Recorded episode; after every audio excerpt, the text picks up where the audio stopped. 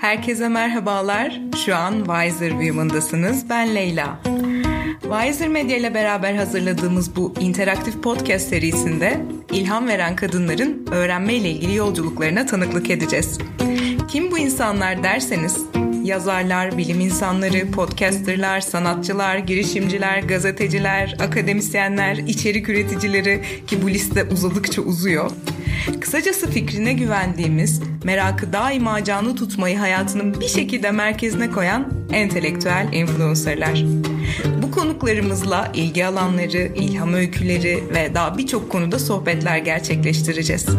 Ve her biri bambaşka alanlardan kişiler olduğu için aslında her bölümde bambaşka bir şey konuşuyor olacağız. Hazırsanız başlayalım. Wiser Women Podcast serisine hepiniz hoş geldiniz.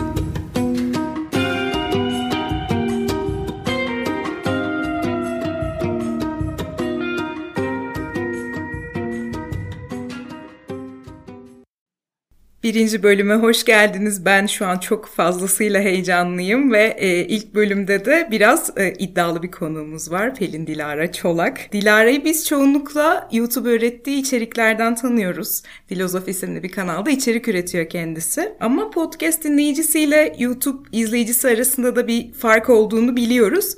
O sebeple ben Dilara senin kendini tanıtmanı rica edeceğim. Pelin Dilara Çolak kimdir? Ne işler yapar ve daha birinci ağızdan duyalım istiyorum yani. Aslına bakarsan burada hiç iddialı bir isim de değilim. E, deplasmanda gibi hissediyorum kendimi. Yani podcast dinleyicileri tamamen farklı ve ben burada içerik üretmedim. Mecrayı da tanımıyorum. Yanılmıyorsam bu benim ilk konuk olduğumda podcast yayını. O yüzden ben de heyecanlıyım gerçekten. Nasıl bir akış olacağına ya da neler neler hakkında konuşacağımıza dair. E, biraz kendimden bahsedeyim. İkinci adım Dilara'yı kullanıyorum. İki ismin laneti. E, Mimar Sinan Güzel Sanatlar Üniversitesi'nde felsefe bölümünde doktor öğrencisiyim. Aslında akademik planlarım var. Akademik bir kariyer sürdürüyorum.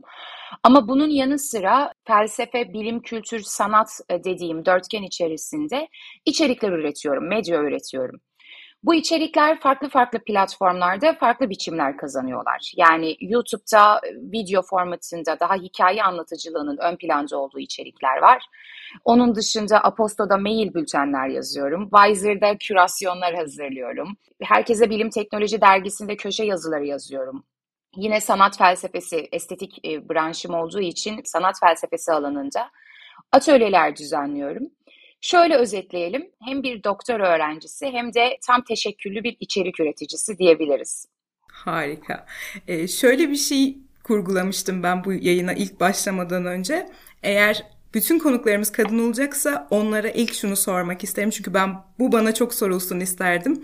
Sana hangi soruların sorulmamasını istersin? Hangi sorulardan çok bıktın? Bana böyle sorular sorulmasını isterim. Mesela çok güzel bir soru. Teşekkür ederim. Ee, Kadın olmamdan bağımsız olarak genellikle şey sorusundan sıkılmış olabilirim e, neden felsefe sorusu biraz sıkıcı gelmeye başlamış olabilir. Çünkü 3 seneden tabii takriben 3 senedir içerik üretiyorum ve en çok aldığım soru buydu.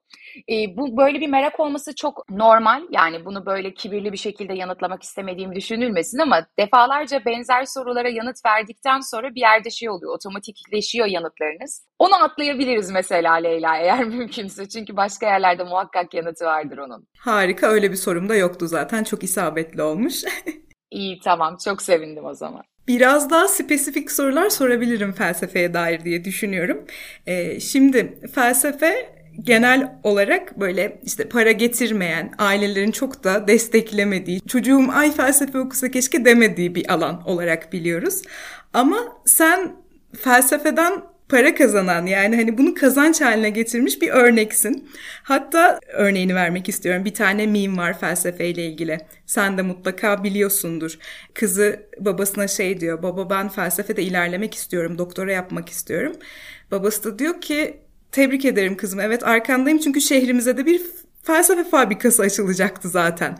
E, böyle dalgaya alınan bir yanı var aslında ama bence sen tam olarak buna çomak sokmuş birisin gördüğüm kadarıyla ve bu klişeye verilmiş bir cevap olarak görüyorum. Hatta bir felsefe fabrikası olarak görüyorum yaptığın işi de. Soruya bağlayacak olursam e, bu uğraşını, bu merakını dijital mecraya taşımaya tam olarak nasıl karar verdin? Yani aklında başlarken neler vardı? Bu iş olur dediğin nokta neresi? Çok kapsamlı bir soru. Şimdi e, şuradan başlamak doğru olabilir. Felsefeyi bir kazanç haline getirmek cümlesinde böyle bir doğrudan kabullenemediğim e, bir şey var. Çünkü amaç aslında bir kazanç elde etmek üzere felsefeyle ilgilenmek değildi. Ki takdir edersin ki eğer amacın para kazanmaksa e, felsefe ilk seçeneklerinden biri olmaz. Yani daha başka şeylere yönelebilirsin. E, yine içerik üreteceksen belki gezi deneyebilirsin, lifestyle deneyebilirsin. Ama şöyle bir şey olduğunu düşünüyorum. Yani öyle bir dönemde yaşıyoruz ki artık tıp mezunu bir doktor da olsanız e, zaten tatmin edici bir ücret e, alıp almayacağınız tartışmalı. Ya da avukatların, psikologların kendilerine iş sahaları yaratmakta zorlandığını, e, yine kazanç noktasında bütün meslek gruplarının problem yaşadığını söyleyebiliriz. Belki bilişim teknolojileri dışında. Ben bu problemin felsefeye özgü olduğunu düşünmüyorum o yüzden. E, hatta internetin ya da dijital çağın, dijital dönüşümün e, meseleyi biraz daha demokratikleştirdiğini de düşünüyorum. Çünkü ben muazzam yeteneklerle donatıldığım için böyle bir şey yapmadım. Sadece benimki biraz daha zeitgeist'tan, çağın ruhundan beslenmekti. Hem e, yaşım gereği işte 25-26 yaşındaydım, dijital platformların içerisindeydim. Hem böyle bir imkan doğuyordu. E, ilk kez bende birleşmiş oldu. Ama bunun bir örnek olarak görülmesini isterim. Yani şu anda felsefe okuyan çok fazla öğrenciden mesaj alıyorum. Hatta çok tatlı mesajlar geliyor bazen. Senin yürüdüğün yoldan yürüyeceğim, ben de aynısını yapacağım. Ben de işte podcast kaydediyorum, YouTube kanalı açtım gibi. E, bu şekilde ilham verici e, geri dönüşler almak çok güzel. O noktada şunu söylemem lazım. İçeriğin kon, konuyu bir kenara bırakalım. Sosyolog da olsanız, mühendis de olsanız, mimar da olsanız içerik üretici olabilirsiniz. Yani buradaki mesleğin ismi felsefecilik değil aslında, medya üreticiliği. Ben e, bu noktada mesleğimi bir medya üreticisi olarak tanımlıyorum. Ha, hangi konuda medya üretiyorum? Felsefe alanında medya üretiyorum. Çünkü benim e, bildiğim, eğitimini aldığım, uzmanlığım olan şey e, naçizane bir şekilde bu. Ben de o yüzden işler şöyle ilerlemedi. Yani felsefeyle ilgileneyim, bir noktada para kazanırım gibi değil de zaten felsefeyle sürdürdüğüm seneler süren bir ilişki vardı. Akademik bir kariyer planlıyordum. Doktora evresine geldiğimde kafamı şu dank etti. Doktora dediğimiz dönem en az 4 sene. O 4 senede her zaman uzuyor. Çok yoğun bir tempoda geçecek. Ve 30'una merdiven dayamış olacaksın. Yani yaşam masrafların ailen tarafından karşılanabilir bir sistemde e, ilerlemeyecek bu belli ki. Bu noktada ne yapacağım? Ya part-time bir iş bulacağım e, ya hiç sevmediğim, hiç benimle e, benim doğama uygun olmayan alakasız işler yapacağım ki yaptım. Ben beyaz yakalıydım YouTube kanalı açmadan önce. YouTube kanalımı açtığım ay işimden istifa ettim. Ve bu dijital platformlarla tanıştığımda şunu fark ettim. En iyi bildiğim şey ne? Kendimce felsefe. Neyi anlatmaktan hoşlanıyorum? Felsefeyi. Ne anlatırsam toplum için değer yaratır. Yani ortada bir değer yaratımı olması gerekiyordu. Bu noktada lifestyle veya gezi kanalı ıı, gibi bir yere gitmek ya da eğlence üzerine içerik, içerik üretmektense ben doğrudan e, böyle daha eğitim kategorisinde toplum için değer yaratan, dönüştürücü bir ilişkisellik başlatabilecek bir alana e, da çalışmak istiyordum.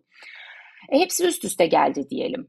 Çok güzel denk gelmiş o halde. Bana da şey bir cevap verdin. Felsefeye dair biraz ön yargılı yaklaştım. Yok hayır o klişeye böyle bir gönderme yapmak istemiştim açıkçası. Çünkü ilk gördüğümde de şey dedim hani dijital bir mecrada felsefe böyle bir algılayamamıştım yani. Aslına bakarsan çok haklısın. Yani bunu bir yanıt vermek veya böyle bir hakikat yok demek için söylemedim. Ben felsefe kanalı açtığımda da herkes, yakın çevrem, istifa ettiğim şirketteki iş arkadaşlarım saçmalama felsefe kanalı YouTube'da bu iş tutmaz demişlerdi.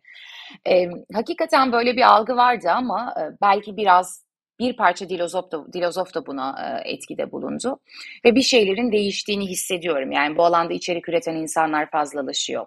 Ellerine sağlık. Ben de onu görebiliyorum. Birazdan e, bir sorumda bunu iyice açacağım. Yani gençlerle, daha genç insanlarla, daha genç takipçilerine olan iletişimini biraz daha konuşmak isterim. Ama öncesinde web sitende karşıma çıkan bir cümleyle devam etmek istiyorum. Diyorsun ki felsefenin ve sanatın yalnızca akademik çevrelerde uygun görülen biçimlerde konuşuluyor olmasından bu etkinlikleri sürdüren kişilerin uyması beklenen geleneksel kalıplardan rahatsızlık duymaya başlamıştım. Aslında ana motivasyonlarından bir tanesinin de bu olduğunu gördüm ben orada. Biraz bunun üzerine de konuşmak isterim. Sanırım Master'da ben aynı anda iki master yaptım. O dönem yasak değildi bu. Hatta ben o, o uygulamanın son mezunuyum sanırım. Çünkü ben ikinci master'ı bitirdikten sonra Türkiye'de aynı anda iki master yapmak yasaklandı. Biri sanat tarihi bölümünde, biri felsefe bölümünde süren iki ayrı eğitim var. İkisi de şeydir ya böyle, daha fil dişi kulenin içerisinden yapılan işler. Akademinin içerisinde biz e, felsefe tartışıyoruz, sanat üzerine konuşuyoruz. Bir de Mimar Sinanlıyım. Gerçi sanat tarihini İstanbul Üniversitesi'nde okumuştum ama Mimar Sinan'ın da ortamı da şeydir. Okulda mesela işletme fakültesi yok ya da mühendislik yok, tıp yok. E, sadece e, Güzel Sanatlar Fakültesi, mimarlık var. Bir nebze daha entelektüel, sosyal bilimlere yakın bilimler var. İşte sosyoloji gibi, arkeoloji gibi bölümler var. E biz bir fanusun içerisindeyiz aslında. Okul zaten Fındıklı'da. İşte orada rıhtımda oturuyorsun. Felsefe sanat konuşuyorsun. Beyoğlu'na gidiyorsun. Böyle ilerleyen bir sistem var. Ve bunun da belirli kalıplar içerisinde belirli dil, belirli kelimeleri kullanarak, belirli tarzda giyimi e, zorunlu kılarak yapıldığını görmüştüm. Ve sanırım o noktada ben de kendimi o, o noktada o alana çok da ait hissetmiyordum. Yani lisansta felsefe bölümünde özellikle şeyi hissettiğimi hatırlıyorum.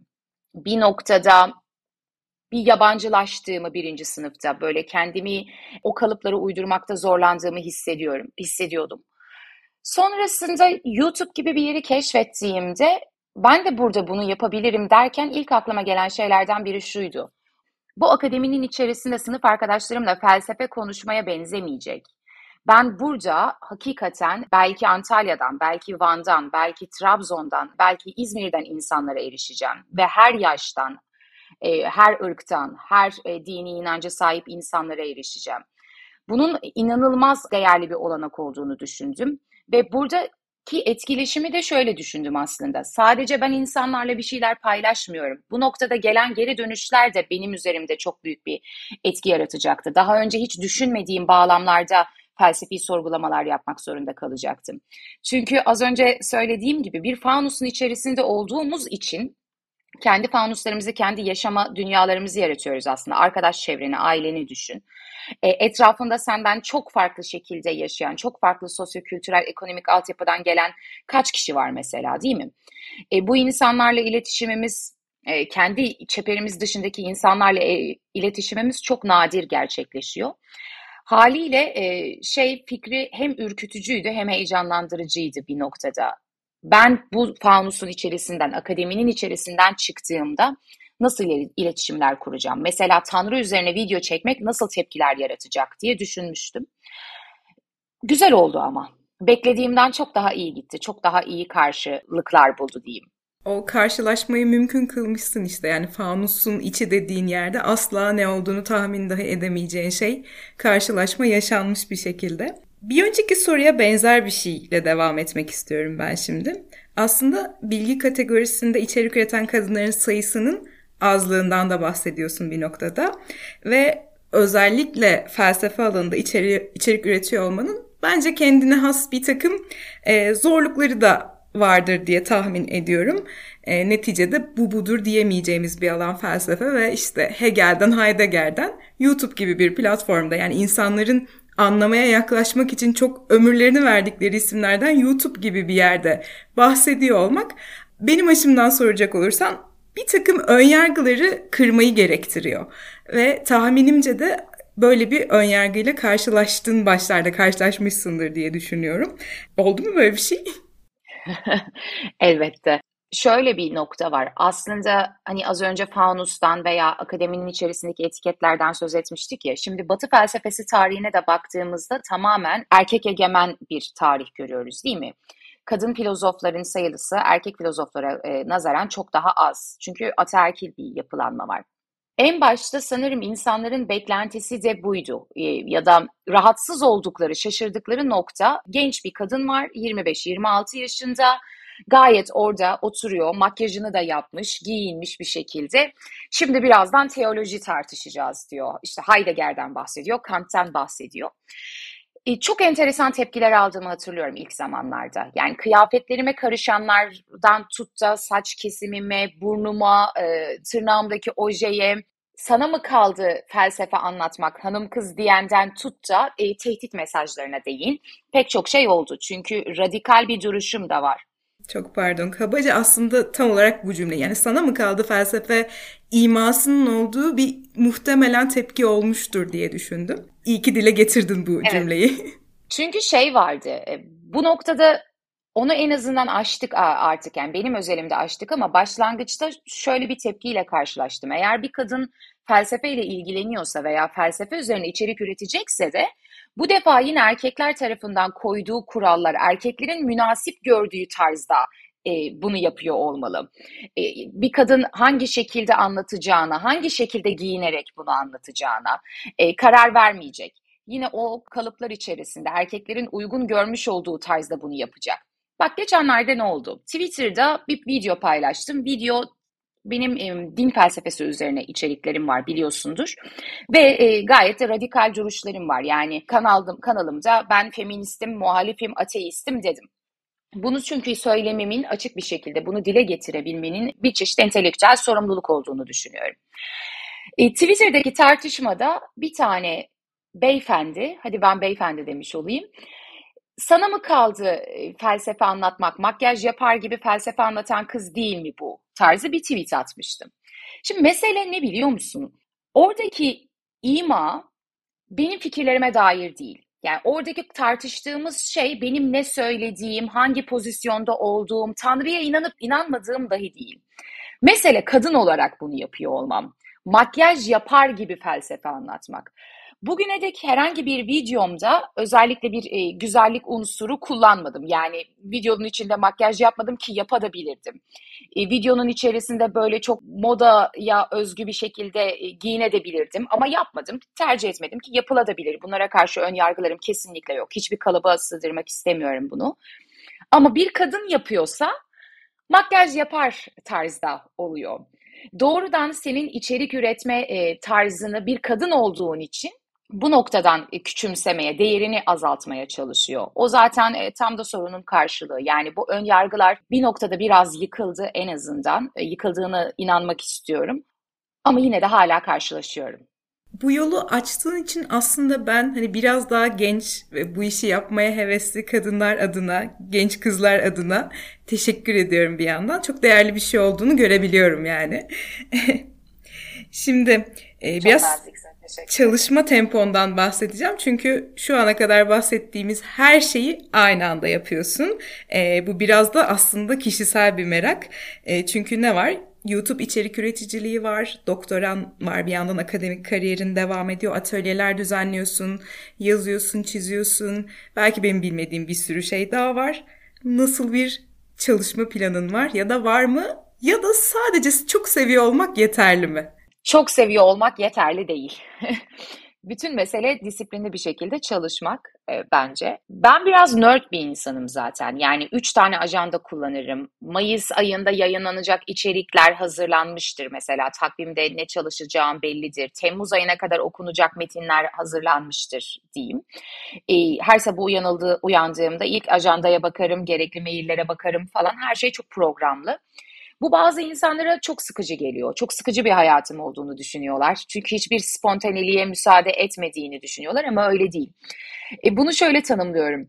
Büyük resimde hayatımın büyük çerçevesinde nereye gittiğini öngörmeye çalışıyorum. Elbette Covid başladı mesela. Hiç öngöremediğimiz bir yere e, e savrulduk ama bir plan var kaba taslakta olsa. Ama bu programın içerisinde spontane olabileceğim, kendime alan e, açabileceğim, e, sürprizlere olanak tanıyan boşluklar da var. Mesela pazarlarımız vardır yani çalışmadığımız günler. Ben de böyle bir iş ve özel yaşam dengesi tutturmaya çalışıyordum diyeceğim. Geçmiş zaman kipinde konuşuyorum çünkü bu aralar hiç abartmadan söylüyorum kulağa çok korkutucu gelecek. Günde 12-14 saat çalışıyorumdur. Uyanıyorum, masaya oturuyorum, ve yatıyorum. Bu kadar. Başka hiçbir şey yok. Kulağa korkunç geliyor olabilir. Ama içindeyken korkunç değil. Çünkü çok motive olduğum, üretmek, yaratmak, paylaşmak, konuşmak, tartışmak istediğim bir dönem. Tabii o işin heyecanı e, bambaşka. Çünkü ben kendime üretmediğim için, sürekli insanlarla etkileşim içerisinde olduğum için bazen şöyle şeyler yaşıyorum Leyla. Çok yorgunum, videoyu kesinlikle çekemeyeceğim. Instagram'da bununla ilgili bir şey söylüyorum ve biri diyor ki ama benim bu hafta bu konuda sınavım var. Bir bakıyorum Dilara masadan kalkıyor, hazırlanıyor, ekipmanları kuruyor ve onu çekiyorsun. Çünkü orada başka bir şey var. Artık o benden çıktı. Biz birlikte bir topluluk olarak bir değer inşa ediyoruz. İnsanlar çok büyük bir motive kaynağı oldu diyebilirim bu noktada. Ama planlı yaşıyorum ve bu planda çok milimetrik şekilde e, hesaplanarak hazırlandı diyebilirim. Tam da şeyi sormak üzereydim. Yani izleyicilerle arandaki ilişki nasıl? İş, ilişkiden kastım şu. E, yani gördüğüm kadarıyla dediğim gibi yaşı küçük takipçilerin var. Sadece onlar da değil, yaşı çok büyük. Yani YouTube yorumlarından bahsediyorum burada. İşte 50-60 yaşında e, ben şu şehirden yazıyorum diyen insanlar falan var. Ve eminim felsefeyle belli bir aşamada ilgisi olan birçok insanın hayatında bir takım kırılmalara e, sebep oldun, e, sebep oldun denmez, vesile oldun diyeyim. Orası ile ilişkiyi biraz anlatabilir misin? Gözlemin çok doğru. Çünkü şeyi de görebiliyorsun zaten YouTube panelinden, içerik üretici panelinden yaş gruplarını. 13-17 yaşında da insanlar var, artı 65 yaşında da insanlar var. Ee, yine de büyük çoğunluk 18-35 yaş aralığında. Ama e, 70 yaşında mail atan da var, 12 yaşında mail atan da var. Kadın erkek oranı e, dengeli nadir platformlardan bir tanesi Dilozof. Bu benim için çok büyük bir övünç kaynağıdır mesela. Kadın e, izleyici sayısı ile erkek izleyici sayısı arasında yüzde beşlik, yüzde yedilik bir farklılık var. E demek ki mesele aslında kadınların bu konuda daha ilgisiz olması değil. İçeriği üreten platformun e, hangi dili kullanarak içerik ürettiği değil mi? Sen daha eril bir şekilde içerik üretiyorsan elbette kadın beyanında bulunan insanlar için rahatsızlık verici olabilir. Bu noktada çok öğreniyorum. İnsanlardan inanılmaz öğreniyorum diyebilirim. Çünkü benim bir yaşam tecrübem var değil mi? 30 senedir hayattayım. Her ne kadar 7-24 e, tarihin en büyük dehalarıyla vakit geçiriyor olsam da e, ben de pek çok şeyi kendi hayatımda ilk kez deneyimliyorum. Bu okumaya sadece e, kitaplardan okumaya benzemiyor. Onu içselleştirmek için bir noktada da deneyimlemek gerekiyor. İnsanlarla mailleşmelerimizde onların e, hayat hikayelerini anlattıkları noktada ya da ben bir felsefi öğretiden bahsettikten sonra aa ben aslında stoacıymışım. 50 senedir hiç felsefe kitabı okumamıştım. E, hatta ben üniversite lise mezunu da değilim bir ev hanımıyım ama ben bütün hayatımı stoacı olarak geçirmişim şeklinde mailler gördüğünde e, çok büyük bir mutluluk kaynağı oluyor. Yani diğer platformlarda nasıldır bilmiyorum ama ben felsefe içeriği ürettiğim için aslında biz yaşamımızı konuşuyoruz değil mi? Yaşamı, dünyayı, ideolojimizi, değerlerimizi konuşuyoruz. Aramızda çok farklı bir bağ olduğunu düşünüyorum. Önemli bir şey paylaşıyoruz. Bir insanla felsefenden daha önemli ne paylaşabilirsin ki? Diğer platformlara sıçradığında bunun biraz daha büyüdüğünü göreceksin. Birazdan oraya da geleceğim. Diğer platformlardan kastımız podcast tabii ki de.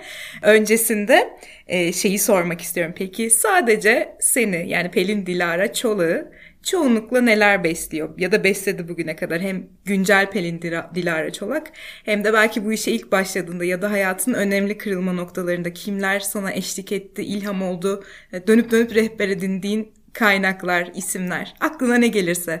Kavramlar bile olabilir yani. Bu noktada şey demem çok klişe olurdu. Yani birkaç filozof ismi vermem. Mesela Heidegger'ciyim derim, Nietzsche'ciyim derim, Spinoza'dan çok etkilenirim derim.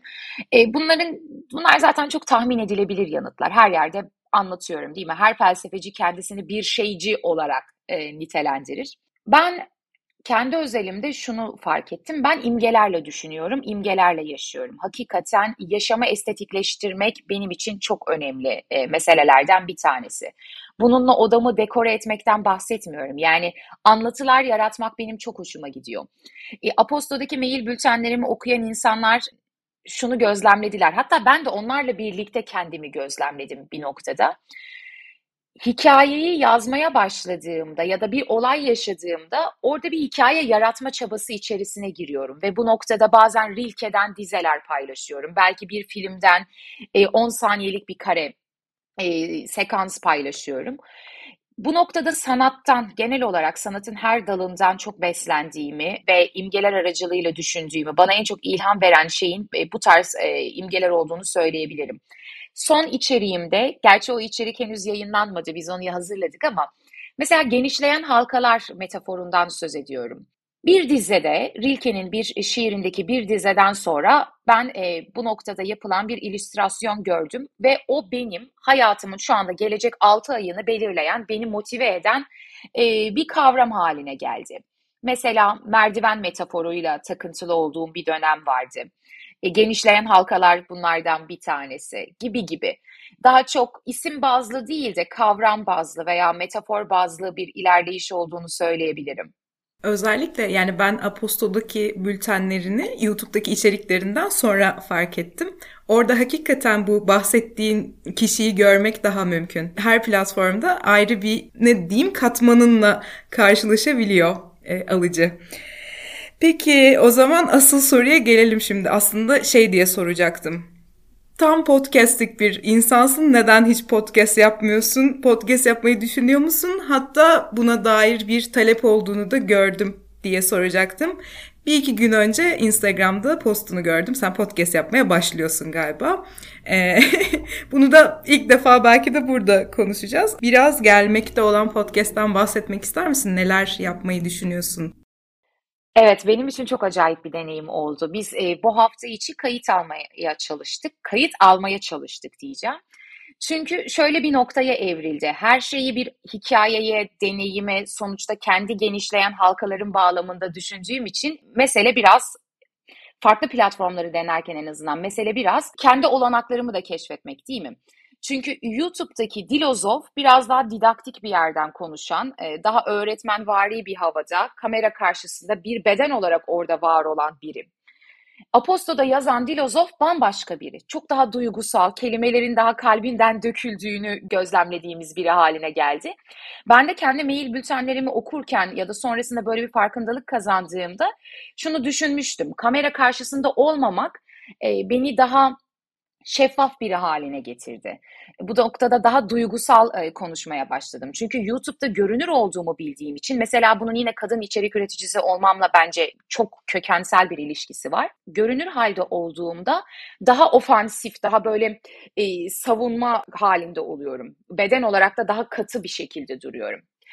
Şimdi bu hafta içi başarısızlıkla sonuçlanmış. Tabii bunu bu noktada bırakmayacağız. E, şey olmasın, podcast'ten vazgeçtim değil. Elbette bir podcast'im olacak. Bunun hazırlıkları içerisindeyiz. Bu kayıtta şunu fark ettik. Yeniden kendi sesimi bulmam lazım. Çünkü bu noktada görünür değilim ama kelimeleri kullanmıyorum. Yazmıyorum da konuşuyorum. YouTuber olarak oturduğumda kayıt olmadı yazarcasına konuştuğumda bu defa şiir okuyan bir kız gibi oldu. O da olmadı. Böyle kayıdı deniyoruz. 3 dakika 5 dakika geçiyor. Ben her seferinde e, böyle ellerimi suratıma kapatıyorum, dayıyorum ve yok bu olmayacak, yapamayacağım sanırım diyorum. Tonlama sürekli değişti ve ben kendimi tekrar tekrar aradım, kaybettim, buldum. E, inanılmaz bir deneyim. O yüzden bazen şunu da düşünüyorum. E, bu böyle bir maymun iştahlılık değil. Yani milyonlarca takipçim olacak, her platformda zirveye ulaşacağım gibi bir amaç değil. Farklı platformlarda kendimizi yeniden bulmak, farklı üretimlerde, yaratımlarda e, kendimin başka veçeleriyle karşılaşmak çok e, hoşuma giden bir olanak haline geldi. Podcast nasıl ilerleyecek hiç bilmiyorum.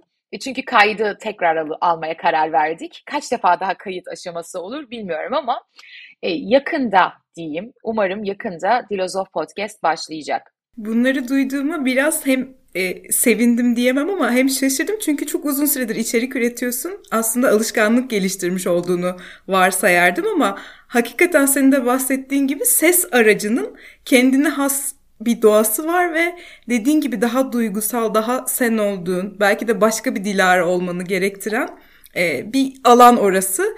Umuyorum ki senin açından yepyeni hallerini gördüğün, yepyeni hallerinle karşılaştığın güzel bir şey olur. Biz de dinleriz. Ben özellikle seni dinlemeyi çok isterim. Ya yani ben çoğunlukla bir dinleyiciyim çünkü. YouTube'dan ziyade bir şey e, Spotify'da da ya da podcast platformlarında da varsa ekstra seviyorum. O sebeple hayırlı olsun diyorum. Çok teşekkür ederim. Ben de bunu yapmak istiyorum ve e, bu da benim bir itirafım olsun. Ben iyi bir podcast dinleyicisi değildim. Ben her zaman YouTube üzerinden içerik tüketen, üreten bir insandım. Ama sonrasında hem burada çok kaliteli içerik üreticileri olduğunu gördüm. Yani podcast dinleyicisi bambaşka bir yerde. Burada konuşulan konular, tüketilen içerikler, üretilen içerikler e, çok farklılar. Yani YouTube daha geniş kapsamlı, podcast daha e, bilgi e, alışverişine daha uygun bir platformmuş gibi hissettirdi mesela.